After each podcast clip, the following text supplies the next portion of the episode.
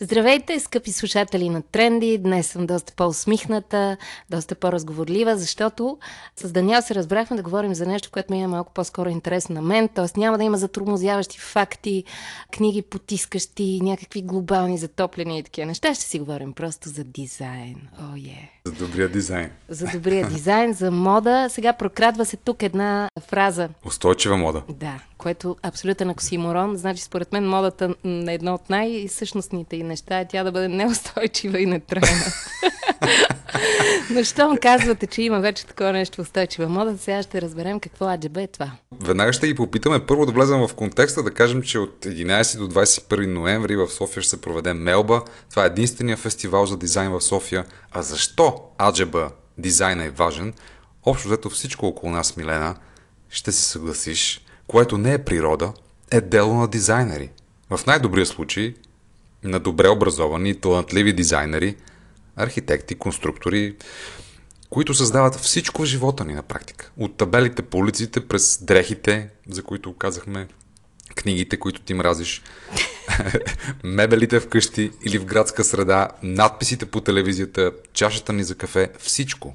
Изключително важно е как изглежда и колко е функционална средата, в която живеем – Нали така? Да, то и, и, и големия творец, и той като го гледаме дизайнер, нали? Човек е достатъчно да надзърне навън и да погледне Жесток. едно дърво. Някой тия неща ги бачка. Да, някой тия неща ги бачка. Някой тези неща ги бачка, особено листата, извиняй. Просто няма начин някой да не седи в матрицата някъде отвъд нея и да прави дизайнец на тези листа. Разкошни са, наистина.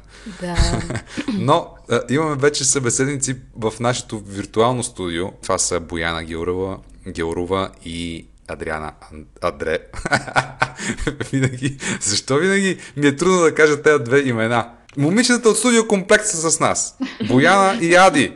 Здравейте, Бояна и Ади! Здравейте! Здравейте! Те организират Мелба за пореден път. Кажете ни защо ви е тая работа? Добър въпрос. Първо, защото много харесваме това, което правим. Харесваме да работим заедно и смятаме, че е много важно да има по-разнообразно културно съдържание в България. Дизайна е тема, която ни вълнува и която следим от години и работим за събития, свързани с дизайн. Мелба стартирахме преди 4 години, сега е четвъртото издание. Все пак акцента си остава, разбира се, международния симпозиум, за който много се вълнуваме, защото миналата година той се случи само онлайн, докато сега очакваме гости от други европейски страни, но също така ще имаме и онлайн стриминг, така че всеки може да се включи от където иска. А просто трябва да намери Мелба нали, в интернет. Нашия сайт е festival.melba.bg А според мен Милена може пряко и ребром да се включи в въпроса и проблема с устойчивостта на модата. Милена е популярна с това, че има около 7 гардероба с най-различни дрехи. Първо, сценични костюми, домашни дрехи, това са два гардероба, останалите 6 са на трите деца, така че тя има много какво да каже по тази тема, нали Милена? Не само. Аз вече вкъщи използвам едно понятие официалния парцал. В смисъл, е, официалния парцал, с който забърсваме пред гости и официалните найлонови турбички. Това са, понеже имах онзи ден рожден ден и ми дойдоха гости, аз сложих в буклука официалните турбички. Те не са черните турбички за буклук. Те са специални жълти с червен надпис от един хипермаркет. Ето и ние мислим в тази посока и за това, примерно, имаме работилницата Baby One More Time а, с Нева Балникова толкова и всъщност ще преизползваме винили, създадени за изложби а, в София. Казвате симпозиум, т.е. ще има дискусии и събирания. Дизайна не е ли нещо, което просто се наблюдава и всеки попива тази информация през сетивата си очи а, най-вече? Може ли да се разкаже изобщо нещо за дизайна? Са някакви полуки да излезем с изводи? Това е най-важният въпрос, защото аз наблюдавам, наблюдавам Милена и все по-лошо ми става. Особено ако излезе от вкъщи. Това е идеята всъщност и дала, когато разкажем повече за историята на един продукт или нещо, което ползваме ежедневно и акцентираме върху стойността му, т.е. къде се крие голямото богатство и защо искаме да се фокусираме върху него като изпълнение, като идея. Да вземем един предмет, произволен, който вие изберете и да видим какво се случва.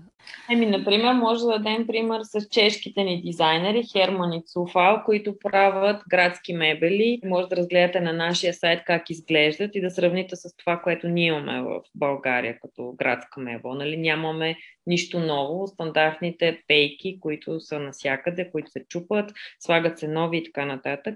А, а пък те работят с устойчиви материали, с, а, с преизползване на материали. Първо, че са много естетически, нали, начинът, който са направени е иновативен и също така са много функционални.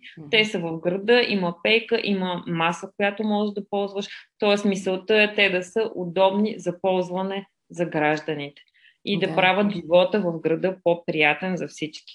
Но също и в другия аспект, който е свързан с комуникационния дизайн, това, което а, дизайнът се опитва да преведе като информация, така че тя да е достъпна за повече хора. И тук имаме също две много силни имена. Поляка Патрик Харче, който е световно известно, бих казала, име, свързано с комуникационен дизайн. Той прави много силни ам, графични, визуални идентичности, но също така другата му страст е да архивира добри примери от историята на полския комуникационен дизайн. Може да се види устойчивостта в добрите идеи, свързани с логотип, с надписи, с навигационна система в градска среда.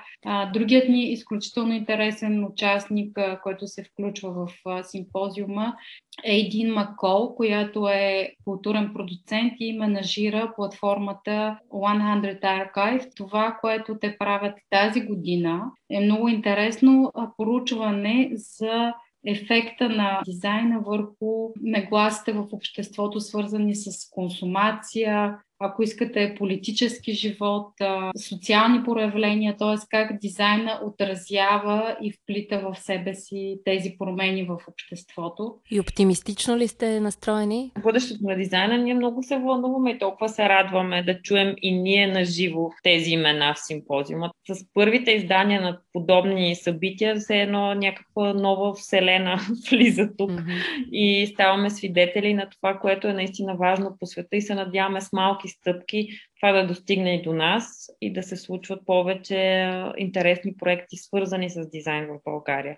Има ли такива интересни проекти, свързани с дизайн в България? Да, това е другия ни акцент в програмата, върху който искахме да насочим вниманието, а именно преглед на българския дизайн.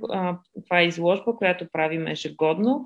Тази година темата е стоиността на дизайна и в нея представяме 11 български дизайнери. Отново тук миксираме дисциплини промените. Имаме както графични дизайнери, така и а, а, човек, който прави керамика, продуктов дизайн, мода, много различни теми. Представяме по, за да се види какво е разнообразието и какво се случва наистина в България в дизайна, като селекцията е абсолютно субективна от нас и ние се подписваме като куратори зад нея. Ние не казваме, че това са всички проекти, по-скоро искаме да покажем добри и водещи за отделната дизайн дисциплина, такива изпълнени от последната една година година. Аз искам да ви се изповядам. Значи не мога да спра да си купувам нови дрехи. Отдайте го на моята суетност, отдайте го на това, че ме дават от време на време в медиите, но аз нон-стоп си купувам дрежки. Връщам стари за рециклиране в един тук популярен магазин, след това си купувам двойно повече.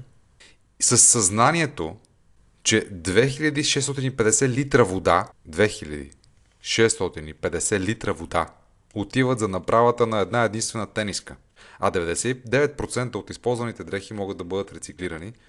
Проблемът е, че аз съм хищен консуматор. Какво да правим в тази ситуация? Как бихте ми помогнали? Ние не сме най-точните специалисти, но това, което четем и което ни вълнува свързано с дизайна, те са няколко посоки. Едната е да се пазарува повече от локални производители, които използват локални ресурси. Нали? Това е доказано, че е много по-щадящо за околната среда. Изключително важен момент е да се купуват по-малко, но по-качествени дрехи, които са с дълъг живот, дълъг живот и, и са нали, с проследен происход. т.е.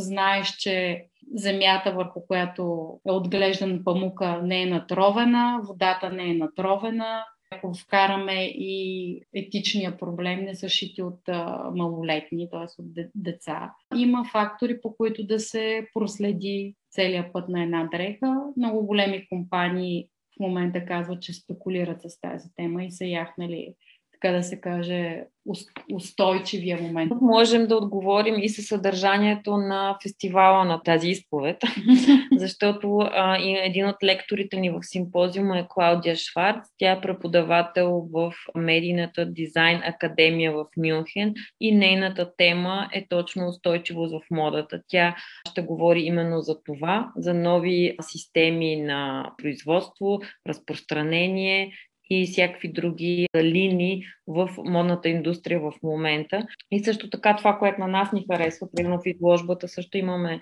два проекта, свързани с темата мода. Едното е на една компания българска, казва се Етика и те работят с прежда и създава с а, баби, не си спомням в кой край на България. И а, всъщност и преждите, това е хубавото, че и те се преизползват. Много от преждите те ги намират в секонд хенди или пускат обяви в OLX да намерят стари прежди. И след което с този материал те създават много готини половери, жилетки, които вече продават не само в България, но и извън страната. Другия пък проект, свързан с мода, е на Анелия Антова, която е млад моден дизайнер, дипломирала се е тази година и вече има няколко международни участия. А, нейният проект е също свързан с темата как да преизползваме наличните вече материи и ще видите и нейните принтове, колко са интересни, дори подходящи дрехи за това да излезеш с тях в всякакви медийни изяви и mm. други публични представения, така че ще може и двамата да си обогатите гардеробите.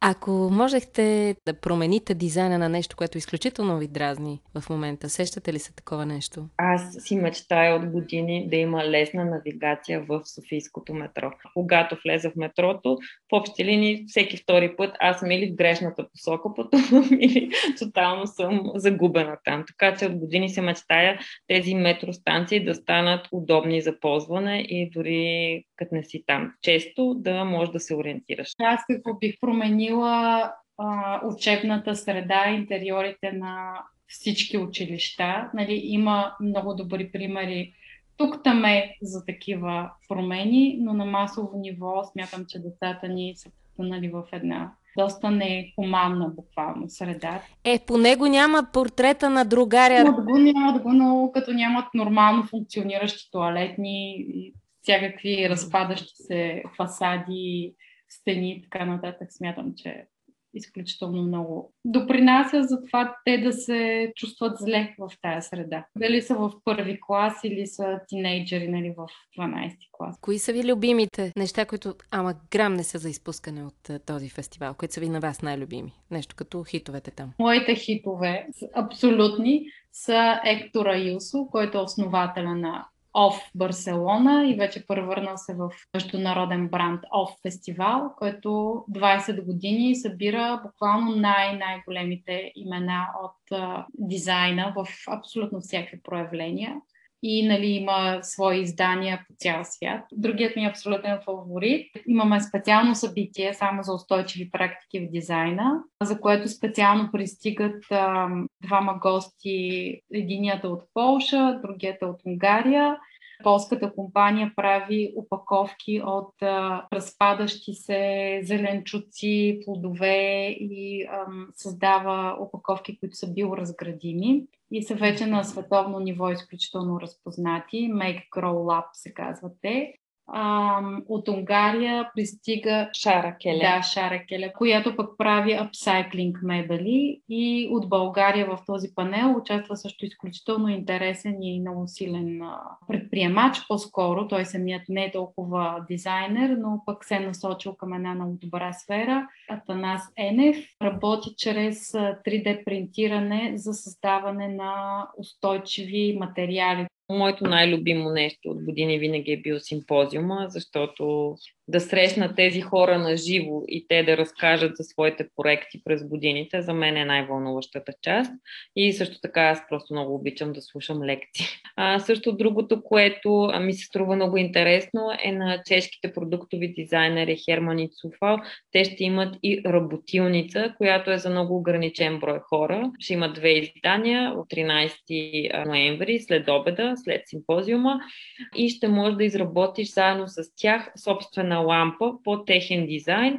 Включително всички ще работят на място с винтоверт и всякакви други инструменти и всъщност след това си взимаш тази лампа за себе си, така че това ми се струва също много любопитно. Между другото искам да ви кажа, че вече винтоверта, новият терминатор на винтовертите се казва перфоратор. Това нещо, той едновременно и отвива, и развива, и дубки копае, и вади нещо невероятно. И пломби запълва. Той е като апотеоз на съвременния дизайн, този перфоратор. Еволюцията на виртуверта и на всички тези съоръжения ще видите там. Много ви благодарим. Ще дойдем на Мелба или на живо, или онлайн. Добре, Ще супер. се радваме, да. Канени Да. Продължаваме нататък, по-нагоре, все по-светло и все по... Дизайнерски.